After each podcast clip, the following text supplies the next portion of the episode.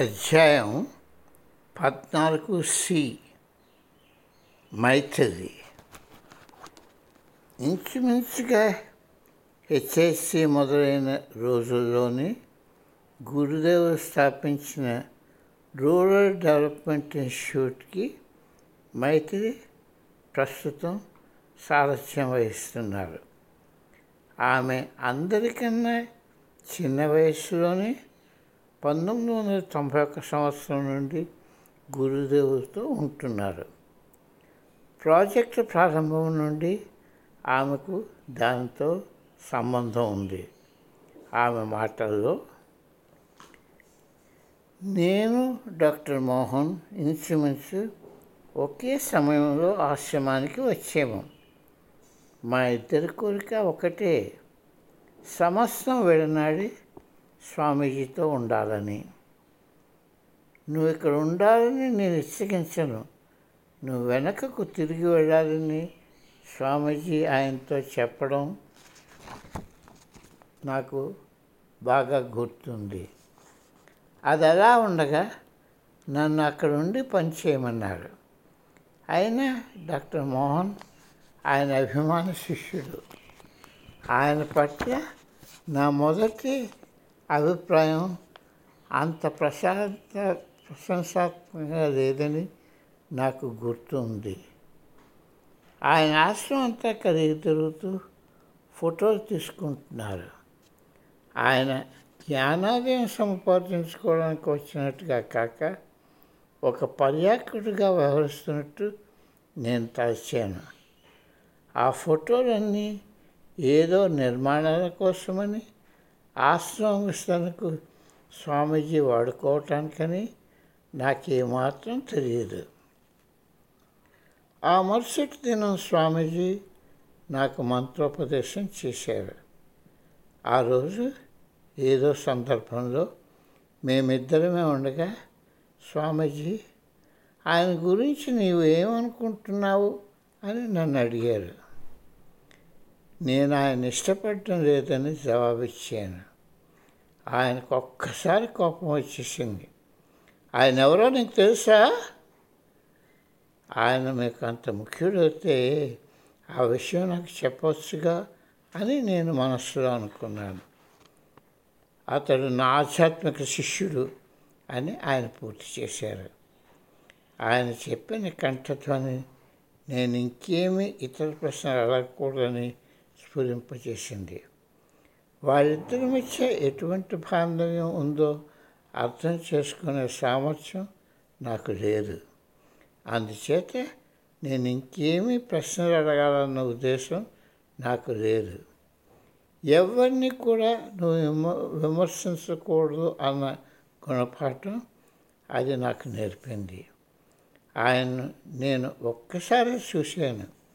ఆయనపై నా అభిప్రాయాన్ని వెళ్ళగక్కాను ఇక జీవితంలో ఎప్పుడూ అలా చేయదని ఒట్టు పెట్టుకున్నాను. స్వామీజీ చెప్పబడిన తర్వాత డాక్టర్ మోహన్ ఆయన్ను చికిత్స కోసం మలేషియా తీసుకుని వెళ్ళారు. రెండు నెలల తర్వాత ఆయన తిరిగి వచ్చినప్పుడు నేను సంతోషం పట్టలేక ఆయనకు పరిచయం చేయడానికి పరిగెత్తాను. కానీ ఆయన లేదు లేదు ముందు వెళ్ళి మోహన్ చూడు.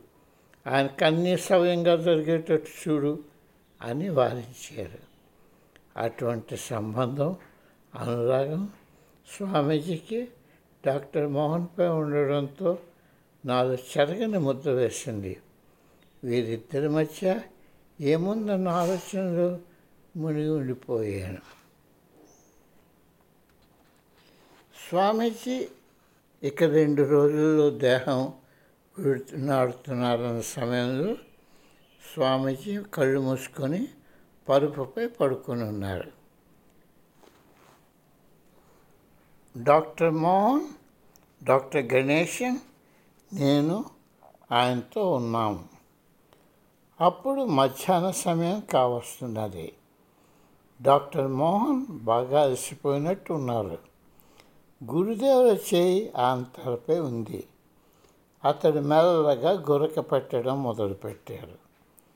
స్వామీజీని కలతపెట్టకుండా ఉండేటట్టు మేము మనసం దిగువ నుండి అటు ప్రక్కన ఉన్న డాక్టర్ మోహన్ లేపడం కోసం కాళ్ళు చేసి కాళ్ళు చాచి లేపడం కోసం ప్రయత్నిస్తుంటే ఇక ఆయన లేపగలిగే సమయానికి స్వామీజీ కళ్ళు తెచ్చి ఆయన పడుకునివ్వండి మీకేమైంది? అని చెప్పారు.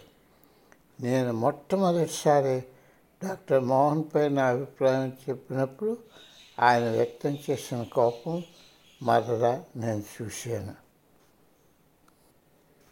గురుదేవులు వారి శిష్యులు అగ్రగణ్యులు ఎల్లప్పుడూ ఒకరినొకరు ఒకరు సంబంధం ఉంటుందని అందరూ చెప్తుంటారు. డాక్టర్ మోహన్ స్వామీజీ ఒక ప్రసారధాక్యంగా ఉంటారని స్వామీజీ చెప్పకుండానే అతడు స్వామీజీ కోరుకునే వాటిని కొనసాగిస్తారని నేను అనుకుంటున్నాను. స్వామీజీ మా అందరితో వ్యవహరించిన తీరులో వ్యత్యాసం చెప్పకపోయినా మేమంతా వారిద్దరి మధ్య ఉన్న ఈ ప్రత్యేక అనుబంధాన్ని ధీరగా అప్పుడప్పుడు తిలకించాము. మోహన్ ఒక్కరిపైనే తనకున్న ప్రభావాలకు స్వామికి బాహాటంగా చూపించారు. ఇతరులపై కూడా ఆయనకు ప్రేమ ఉన్నా అది ఆయనకు మాకు నేర్పవలసిన అవసరంపై ఆధారపడి దాన్ని చూపించేవారు. డాక్టర్ మోహన్పై ఆయన ఎప్పుడూ కూడా ఇసుమంతైన అసంతృప్తి చూపించలేదు. ఇతరులెవరు దాన్ని చూడలేదు.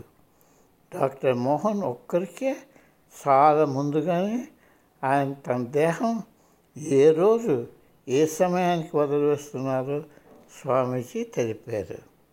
ఉదాహరణకు ఆయన దేహం వదిలే కొన్ని గంటల ముందు మాత్రమే ఆ రాత్రి ఎనిమిదిన్నర గంటల సమయంలో నాకు ఆ విషయం చెప్పారు. డాక్టర్ మోహన్ మాట్లాడినప్పుడు కళ్ళలో ఆయన చూపు ఆయన కంఠస్వరం వారిద్దరి మధ్య ఉన్న ప్రత్యేక పవిత్ర బంధాన్ని వారికున్న ప్రభావాలను వ్యక్తం చేసేవి.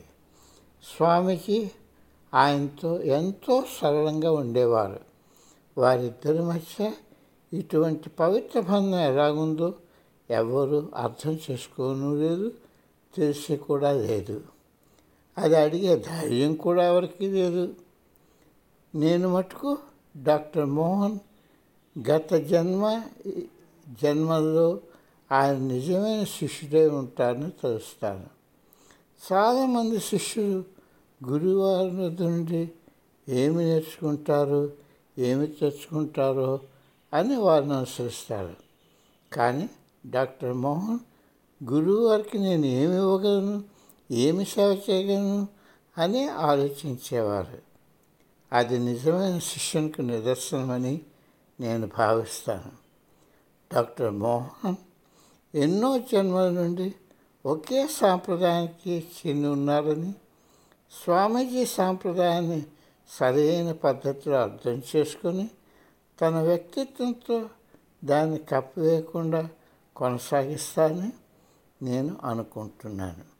అందుచేత స్వామీజీ ఆయనను వెనుకకు రప్పించి సాంప్రదాయానికి అనుగుణమైన లక్షణాలతోనున్న ఖచ్చితమైన వ్యక్తిగా భావించి సాంప్రదాయాన్ని కొనసాగించడానికి ఎన్నుకున్నారు. ఏనాడైతే స్వామీజీ నా ఆలోచన డాక్టర్ మోహన్ తన ఆధ్యాత్మిక శిష్యుడిని పెట్టారో అప్పటి నుండి ఆయన నేను ఇంకేమి దృష్టిలోనూ చూడలేదు.